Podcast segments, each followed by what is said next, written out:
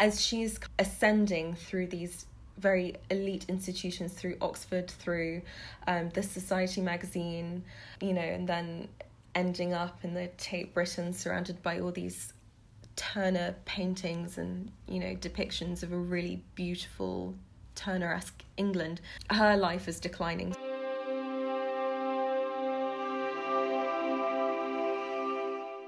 Hello, and welcome to Tender Buttons, a podcast chatting to writers and artists about their process and politics, with me, Jessica Andrews, and my co host, Jack Young. If you would like to buy any of the books from today's episode, as a listener of the show, you can get a 10% discount by entering Tender Buttons at the Storysmith checkout. You can find them online at storysmithbooks.com or visit them in person on North Street in Bedminster.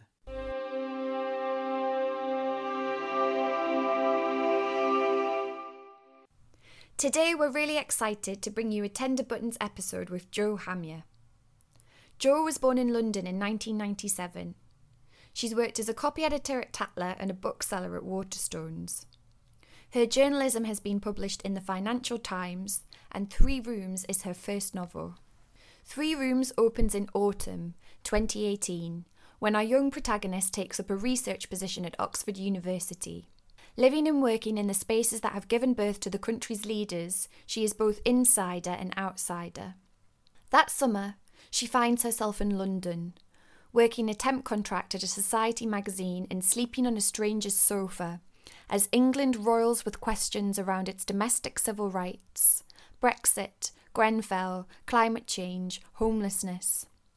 Meanwhile, tensions with her flatmate escalate. She is overworked and underpaid, and the prospects of a permanent job seem increasingly unlikely, until she finally has to ask herself, What is this all for? Hey Jo, welcome to Tender Buttons. We're very pleased to have you today. Thanks for having me. If you would like to start with a reading, that would be great. Sure. I walked Dofidem to that ceiling of angels painted centuries ago. It all ascends the admirable smoke and drink, and the deep armchairs and the pleasant carpets, the urbanity, the geniality, the dignity which are the offspring of luxury and privacy and space. Three years spent having dinner delivered from an invisible kitchen to a well adorned hall a degree in pursuit of public service, while white gloves put out plates of slow cooked duck with an orange and ginger sauce. I walked. Do fidem, out they come. Picture them polishing shoes and into CV. The bridge sighs. What would there be to make them if not where they came from? Intellectual freedom depends on material things. Everywhere, the heavy wooden doors and the keyholes false promise. Everywhere, the push and pull of magnet strips, the binary code, a database, and no chance of entry so random as finding a piece of metal to turn in a hole. I walked. Everywhere, languor. Do fidem, what keeps it pretty? Do fidem, at what point does intention evolve? Thanks so much. That was brilliant. Okay, so the first thing that we wanted to ask you was your book is called Three Rooms, and at the beginning you have um, a quote from Woolf, um, and it seems to be very much in, com- in conversation with a room of one's own. Um, and I was wondering if you could talk about that a little bit. Did it spring from that essay, and what kinds of things were you thinking about in relation to it? Um, no, it didn't spring from the essay. The first idea for the book was to write a much more straightforward kind of Bildungsroman, but that would still have a psychogeographical aspect. So it was going to be about a, a group of boys who would grow up to be politicians. Um, and they were based on people like David Cameron or um, George Osborne or Michael Gove. And um, the book was going to move from Eton to Oxford to Westminster. And I realised after something like 30 pages of my first draft that I really had no interest in the boys that I was writing about. So I shelved them, but I still really liked the idea of doing away with sort of the conventional things that people look for in a book, which are plot and character and, and dialogue, and kind of basing a book entirely around place and location. And as I was thinking all of this, the kind of mess that was 2018 was happening. And um, I began looking basically for your texts. So I was really close to using Gaston Bachelard's The Poetics of Space instead of The Woolf, but it was much too joyful for a book about British politics. Um, and and just far too happy. And The Woolf um, was interesting because it was a nice kind of um, compare and contrast uh, to bind the book around.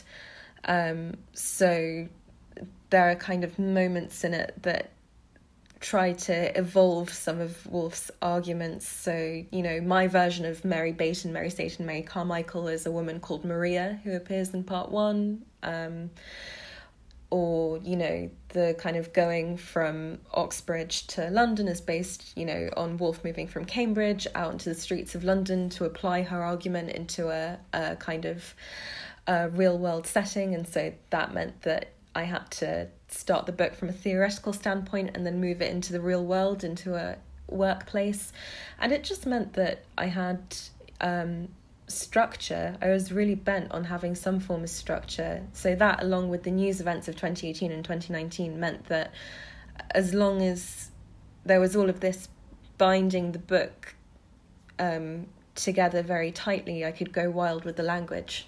Yeah, I, I really like the sort of. Um, I like that grounding in Woolf because I feel like even though A Room of One's Own is like this kind of seminal feminist text in a way, it's like um, like I feel like I personally have a complicated relation to it relationship to it because Woolf herself comes from like a really elite background. But I feel like the way the way that your book interrogates these elite places, it's sort of in a very clever way you're interrogating Woolf's position at the same time. Yeah, I think I think there are moments of there are blind spots in her argument that do come from you know having grown up in a very lovely house in Kensington and then you know even the kind of bohemian existence that she had in Bloomsbury was ultimately kind of commodified into a luxury lifestyle and so you know the way that she approaches domestic tasks the way that she approaches sort of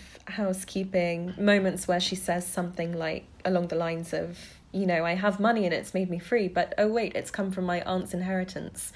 Um, those were all things to contrast as opposed to compare in the book.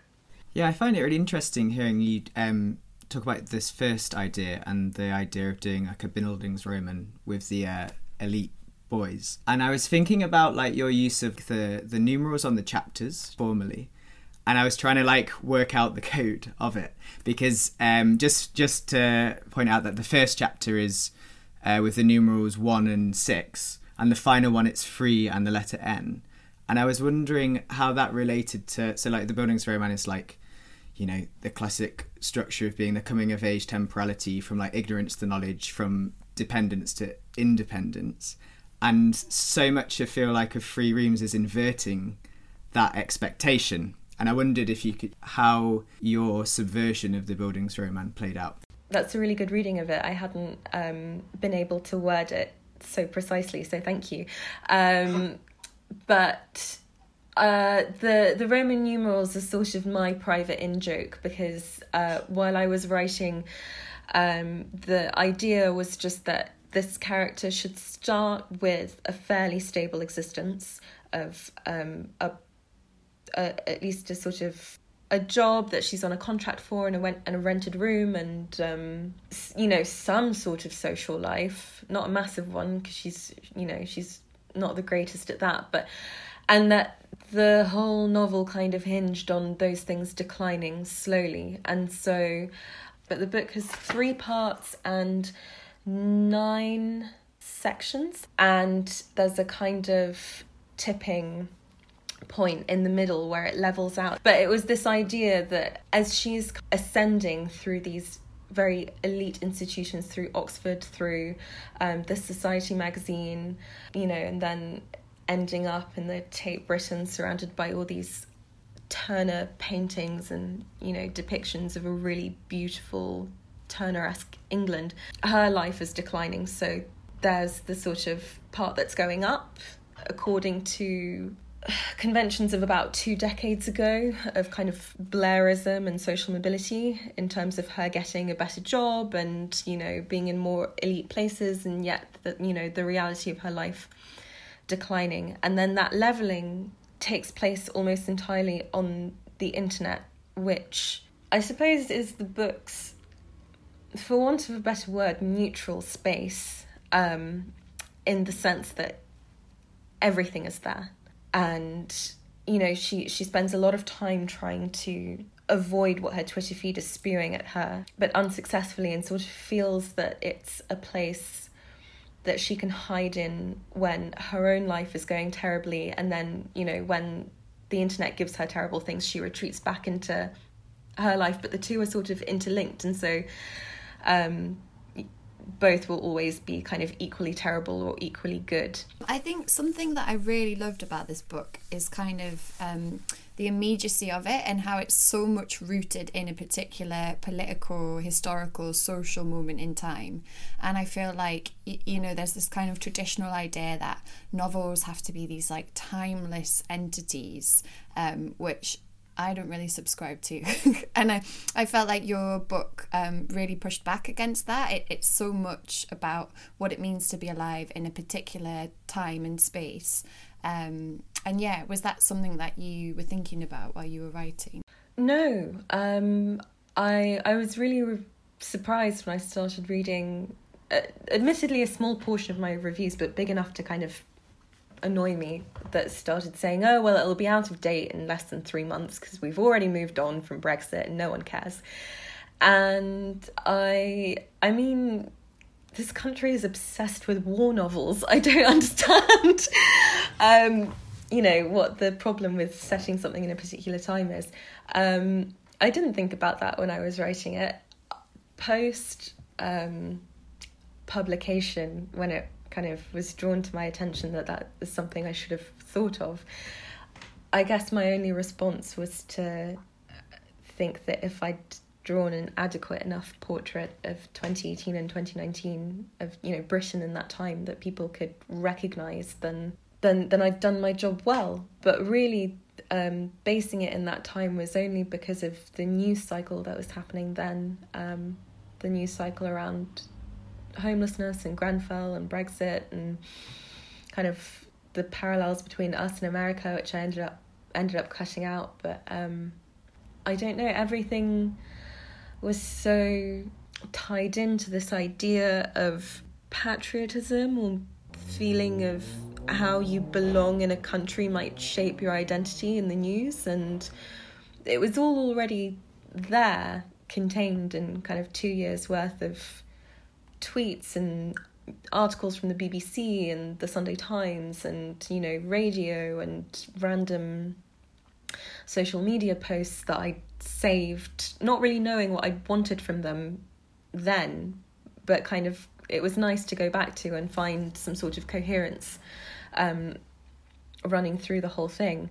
So um, yeah, I guess I guess the kind of idea of it being a little time capsule is as a byproduct. But it's interesting to think of because I now can't help but think of that book.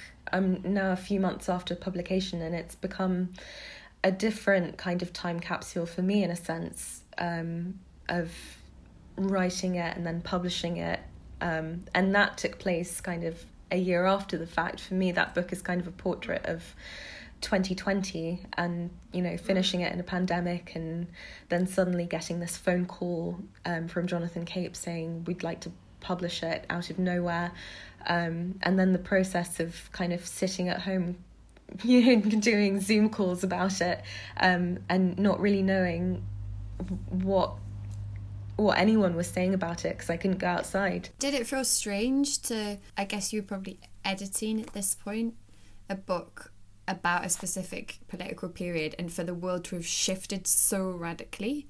I mean, in a way, it hadn't shifted. I mean, the practicality of living had shifted radically in the sense that, you know, we were apart from each other. But actually, I think the pandemic highlighted a lot of things in the book. You know, in the first stages of lockdown, there was utter ambivalence from the government about what to do about London's homeless population the UK's homeless population who were getting unfairly punished for being out on the street.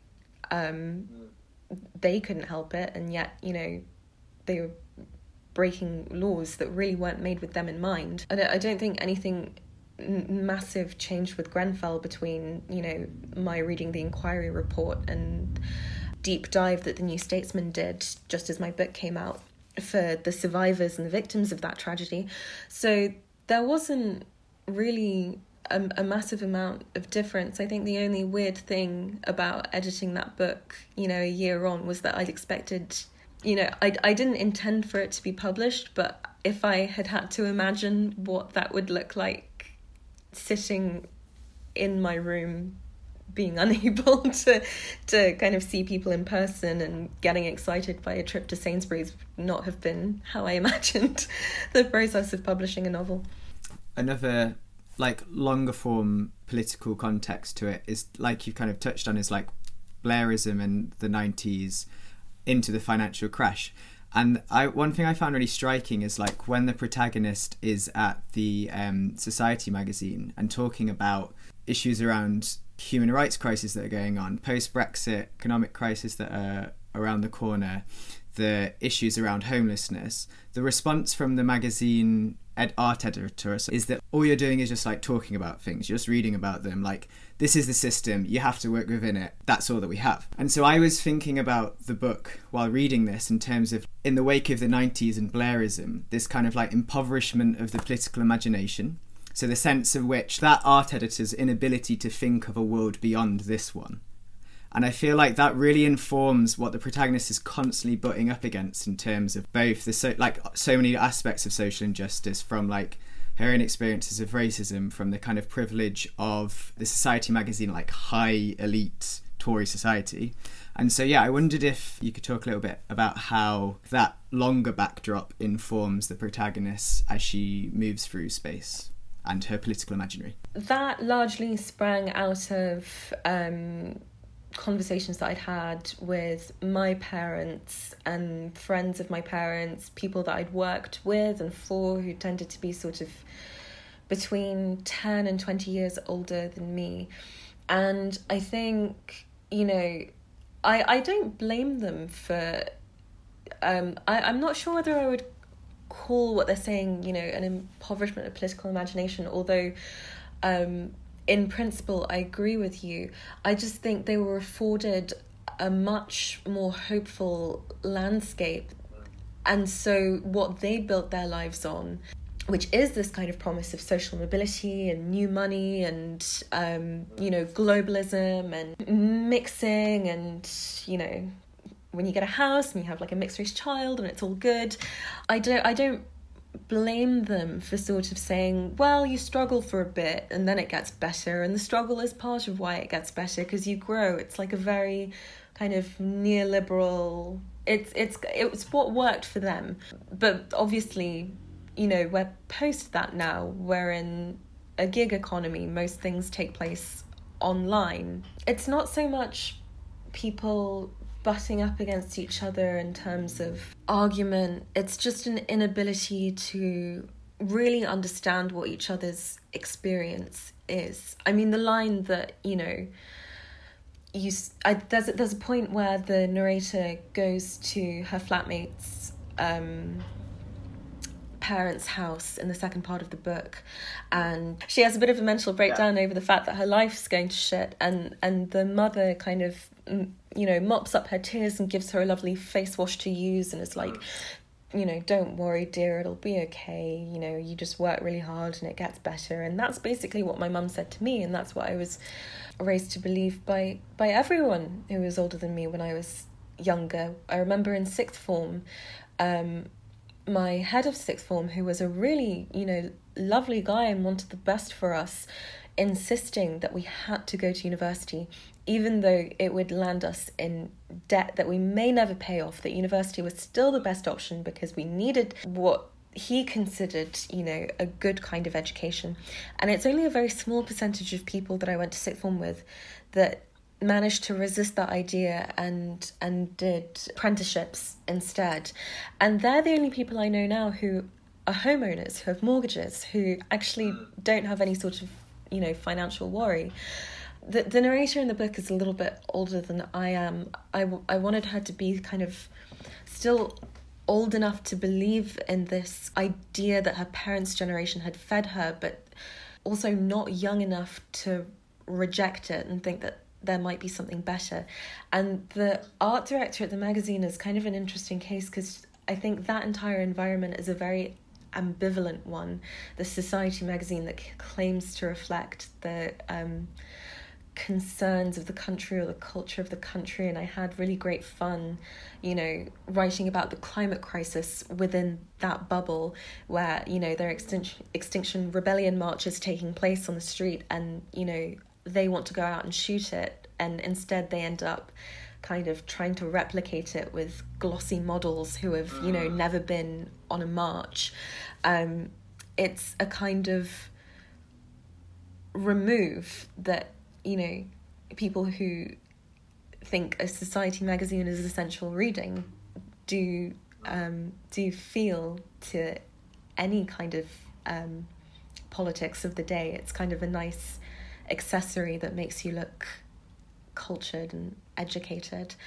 Um, and so I think that those are the two kind of difficulties that the narrator comes up against in the book. One is generational, and maybe you know it's fair to talk about that as a um, as a kind of discourse or to kind of think about it more dialectically than as a binary, and then the the other, which is a binary, which is that for a certain um, clique or elite within this book, it doesn't matter what generation they're from. It actually does not matter, you know, whatever hardship this narrator is coming up against, they will just never be able to understand. In connection with that, I thought there's a really interesting line in there about wanting something about. Um, I think the protagonist says to her mother, like growing up in a financial crash, um, I didn't know what I was supposed to want or what I was allowed to want. And I think that's really interesting. And, and there's another bit where there's a dream sequence where she is what, watching mm. this man eat, and she says something like, he knows that he's hungry and he can just eat so easily without mm. thinking about it.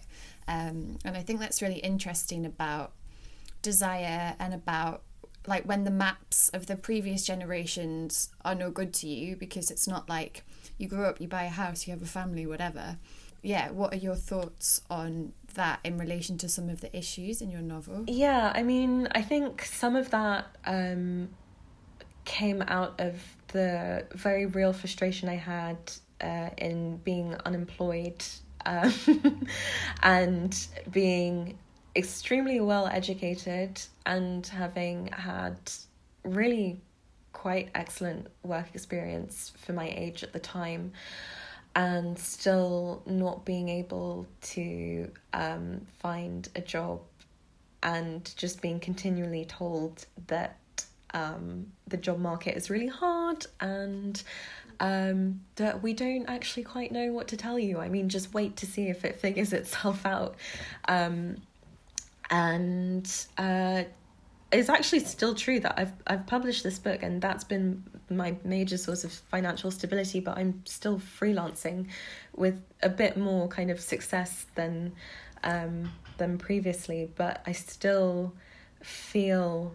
Um, to a lesser degree, but the same precarity um, towards the end of each month where I kind of tally up the hours that I've done for the various papers that I've written for or the institutions that I'm contracted to um, to see whether I've got enough left over after rent um, to kind of, you know, leave the house. And, um, you know, knock on wood, recently the answer has been yes, very happily, but I still feel that kind of dread in the bottom of my stomach at the end of every month. And I think that's kind of um, what I was writing from at that point. Um, the kind of the dream sequence is interesting because that was from that was the one of the only kind of concrete things that made it from um, the kind of first version of the book that I talked about earlier. I think that was supposed to be like in the original first thing that I wrote, that was supposed to be David Cameron um, eating lunch in Brains. And I had this draft and I really didn't want to throw it out because it was uh, I thought at the time what I had then was a good piece of writing, so I thought I'll just whack it in and see if I can make it, you know, slightly strange, slightly surreal.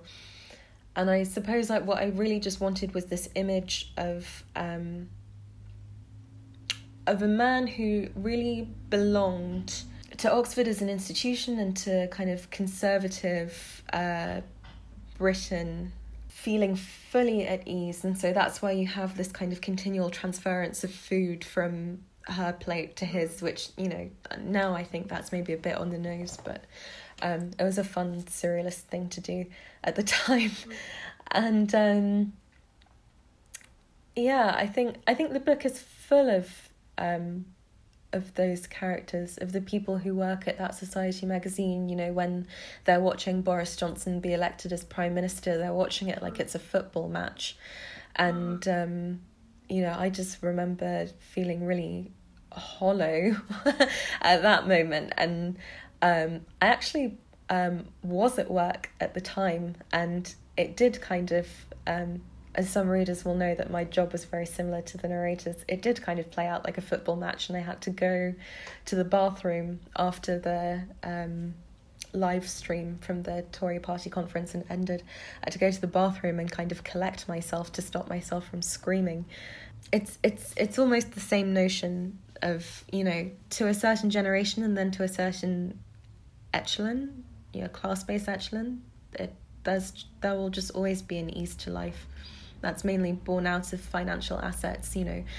Did you manage to buy a house in london in the 80s when you know it was relatively inexpensive? Or do you have the millions of pounds to be able to set up wherever now? I, I think as well there's something really interesting in your book and also in the idea of like um, traditional notions of success, right? So, like becoming a novelist, you would you would think that that guaranteed you maybe like stability and like perhaps access into a certain kind of world. But as someone from a working class background who has also published a novel, I feel like I'm learning more and more that even that kind of meritocracy is a myth because it's like yes you you maybe have a certain like cultural capital that you didn't have before and you have a bit more money but like you're still not buying property in London most likely. No that's very true. I think generally though it's very difficult to find any sort of um, arts or humanities job in which that could be true unless you're like James Daunt or something. Um, I mean, my my next plan or goal in life is to try and do my PhD. I fully expect to be broke throughout all of it. I fully expect to then spend something like five years searching for a for a lecturing or an assistant lecturing, you know, position, and then you know have a civil service wage, which if I intend to stay in London is maybe enough to kind of rent comfortably in zone three for the rest of my life, but and it's the double edged sword of you know um, most of the industry is here, and um, that actually probably won't substantially change within our lifetime. Pivoting back to the what you were saying about the process where you were kind of keeping lots of different archives of 2018 the news articles different speeches this complete cacophony of information that was going on around that that still is going on. And i was thinking particularly about like how dialogue works in Three Rooms and how it's embedded it's embedded without being demarcated by speech marks and stuff and how that had this effect for me as a reader of it feeling like a complete stream of information where loads of people's speech acts like what they're saying often disassociated from the body that's speaking it or you like you have to work out. And so i was wondering about that formal decision of embedding the dialogue and how it reflected your interests in terms of the content? Uh, well, part of it is um, really petty. Part of it is really just that um, I hate speech marks. and um, me too. I do. So. and um, I, it was actually I'd I'd attempted short story writing and creative writing while I was doing my undergraduate degree. I think the thing that actually stopped me from thinking that I was a good writer then was the issue of dialogue. And I had um, when I began writing this book, I had kind of three or four 10,000 word drafts. Um, I was just trying to find a form. So at one point, this book was a poem, which really didn't work, but I just needed to find a way to um, break the things that I was doing wrong. I, guess taking the speech marks out meant that I had to be. It, it, it, it meant being a lot more careful about speech in general because I sometimes find that the things characters say to each other in novels are utterly needless. There's just this sort of need to make things seem authentic or real that I think is is a bit baseless really. You've you know if you've committed to sitting down and reading a work of fiction then i think you've already allowed yourself the kind of capacity to believe in things that maybe aren't entirely real or to expand yourself to mm. possibility that you know things won't reflect life perfectly. And i know that i've you know what i've written is sort of a social realist um, novel. But at the same time um, i guess p- part of it needed to mimic um, how the flow of information comes through on Twitter, which is without any sort of discernment really between topics. At some point while you're scrolling, you sort of lose track of what you're even looking at and, you know, who's written what. And the lack of speech marks was a way to emulate that to a degree. Um, and I guess also because I I really didn't want to spend time describing what people looked like or what their voices sounded like. It was just a way to make sure that I had clearly delineated, um, I guess, characters in, t- in in terms of tone. So you know the the narrator's tone should sound different to her flatmates, should sound different to the magazine editor or the managing editor should sound different to how her mother speaks. It's just a way to kind of keep tabs on character because I hadn't named them. I really didn't. I had no desire to start, you know, imagining them in my head. I have friends who write who kind of cast actors as their characters, which I really can't do. Um, and just, just on the whole, it was it was much better, and I think kind of the the books that I kept as a touch point for form were mostly devoid of speech marks as well. Um, so Cusk and Transit, I think I can't be sure. I'd have to go back and check, but and um, I think a lot of poetry. I was reading Andrew Motion's Essex Clay because I was trying to get a sense of what it is about his memory of a place that makes it so that makes it so important and I suppose just in emulating all of that kind of material that I had at the time and and some of it came from you know essays and you know with no basis in character building or any of any of that stuff and so the speech marks much like sort of names of characters were I just felt unnecessary. I don't think it changes massively your experience of reading other than it might align slightly more with how you'd read your Twitter feed or your Facebook feed or something like that. And if that's true, then I'm really glad. And if not, then, you know, I don't think the speech marks are an issue. No, no, definitely. That was the experience I had. As well, in the passage that you read at the start, I loved how the kind of ritual and pomp and ceremony of the Oxford Dons is going on, and the actual like bodily movement of the protagonist is like in brackets. So like I walked, I walked, which I thought like that juxtaposition was really striking about how she's relating to this bizarre ceremonial Oxford world. It's a very closed, weird space. I think if you, I've been back to Oxford since I graduated, and I, I can't. It's so strange. I think when you're in it, you feel a part of it and then the moment you're out you're out and walking through it now having graduated i just really can't find a, a place to slot myself in quite literally into the and it's a tiny city it's so small you can walk from one end of it to to the other in about half an hour. Um, but but there's really i think n- no way to feel fully at ease there unless someone has explicitly told you you know you have been selected to be here you belong here and and she hasn't really. Um, but that that passage was um, great because i think that that was one of i wrote the book in a completely linear fashion from beginning to, to end. And i think that's kind of the first part is where i'm trying to slip in a lot of the theory that kind of builds on the second builds in the second um, part of the book and so there are excerpts from Woolf in the passage that I read. Later on there are excerpts from Walter Pater. And uh, I'm only realizing it now but often the narrator's walking or pacing around when she's reading this. And I guess it's just to kind of keep a sense of momentum going so that there's you know it's not just flat brackets of essays being thrown at you that there is actually something happening or the the sense of something churning or forming or progressing while those are being given to you.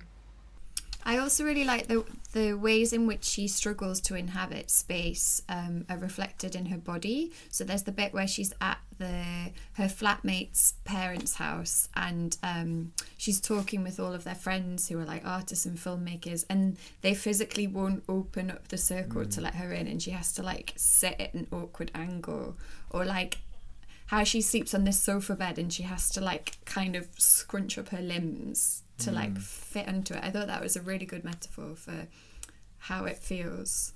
Again, it's something that feels really on the nose now, but that I that's terrible because my editors tell me that I'm too subtle, and now I'm trying to kind of take even more of it away. I'll end up writing a book with like absolutely no words with it at some point. Just thinking about like the the ritual and tradition which like the protagonist can't connect with at Oxford, and panning that across to the High Society magazine. One of the things that I found really striking there and kind of made me think quite a lot. The quote is that they venerate tradition in the past, the High Society magazine, but they use new tech to bring it into the present and make it shinier than it was. And I find that really interesting, thinking about this like the glamorization of this like elite high society and the way it connects with this very myth- mythologized idea of England and its past, which is obviously completely whitewashed, and we've t- and you kind of touched on that in terms of Brexit as well. Another point, part that you mentioned when the High Society magazine reacts to the Extinction Rebellion protests by doing like a glamour shoot. I, I think if I'm right, that happened uh, just after the work at the construction workers at the workplace are on strike which again that contrast like the actual strike of the workers in the building that they work is going on and they're like really irritated by it. At the same time that they're doing like some glamour fashion shoot with like someone who's clearly never been on a protest as you said.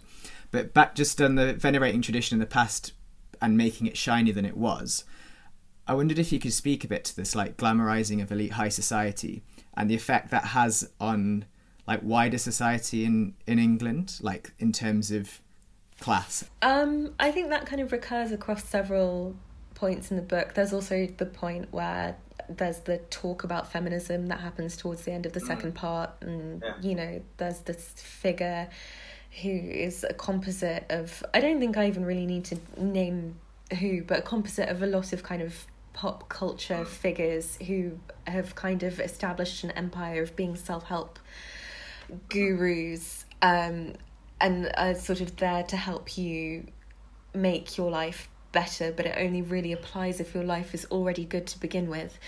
Um, and I mean, I guess making things in the past shinier than they were is just British way. It's kind of what I was trying to get across with the Turner paintings at the end of um, you know, she starts out looking at them admiring them because they're beautiful and then notices, you know, tries very consciously to notice all the things that make them just paintings. So notices where the oil has cracked, the frame is dirty, someone's walked in front of her. And in the end, she still chooses to go back to viewing them as really beautiful paintings. She says to herself, I can't sustain this. This is impossible. I want to look at nice things. I want things to be nice. Um, and so I'm going to go back to looking at these Turner paintings as, you know, really beautiful, glamorized depictions of English countryside, which are being fed back into um, right wing politics to be used by people like Nigel Farage to paint a picture of Britain that never really existed, but which, you know, is now manipulated into, you know, telling people that this is what we had, this is what we're missing, you know, you should vote for us, we'll bring you back to this. and again, it never existed. I think in a lot of ways, the the reason the protagonist fails in this book is that she allows herself to be fed a false ideal. Um, and and I guess that was really the point of closing the book, um, or sort of the um, one of the final scenes being that walk around the Turner rooms in the Tate Britain, is that she sees that you know she's looking at things in a way that makes them appear shinier than they are and this is what's been happening throughout the entire novel. But then she allows it because she wants a nice life. Um, i think that's also largely in part because the the book is set around a kind of upper middle class base of characters you know the families who appear or you know the people that she lives with and works with they all have um, what is given in the book and outside of the book as a kind of aspirational lifestyle. That's also partly why I wanted the book to take place in a society magazine, uh, and why there's a, a passage where she's editing a kind of homeware lifestyle section of what do you buy for your house you know these 75 pound candles these um, chandeliers that cost tens of thousands of pounds um, you know all of this is kind of distilled into magazines that cost four pounds or books that cost fifteen pounds. Um, you know, beautifully marketed and told you that you you know, here read this. It's a guide to how how to make your life better, but it gives you no real tools. Um, I guess the kind of the veneration of the past that the magazine does is almost the same as you know what um, Farage did with you know beautiful grassy images of Britain that are kind of actually abstract that you could um, you know kind of adhere those images to any part of you know a green bit of England even somewhere off the M25 um, it's it's a way to say look how nice all the things we have are please admire them. If you get to this point, you're, you know, you can do this too. But we won't tell you how. It's a way to keep wealth where it is, essentially. Mm. Um, and, you know, using new technology to do that is just a way to kind of recycle that into a new context and, you know, essentially keep things where they are while feigning this idea of progress. And I think that's that's something that the narrator never really fully comes to grips with, but that I do hope the reader does. I mean, I, I'm I was really it's the one thing I really stand by in the book, along with you know a few choice passages that I'm proud of, is the is the fact that there's no moralizing in this book. I really wanted it to take place in a complete grey area where you could you essentially had a bank of information or a case study about how a select group of people had behaved and then you could draw your own conclusions on why the country looks the way it does now um, and i think that's a much more useful purpose for the book than to entertain or to kind of divert or whatever for it to be a kind of mechanism for thought is the best thing that i could ask of it for any reader. And then if you agree with, you know, the conclusion that it draws or the conclusion that you come to through it or whether you don't is kind of another matter and that's absolutely fine. But as long as it causes you to think, that's that's kind of what I wanted. I, I think that's the perfect place to end. Um, thank you very much for chatting to us. Oh, It's thank been you. Brilliant to talk to you.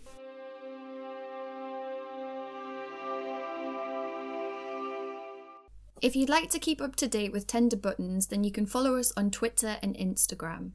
You can find Storysmith books on North Street in Bedminster, Bristol, and we'll put links to all our references on the episode page online. We'd also like to thank Ben Vince for allowing us to use his music for our theme.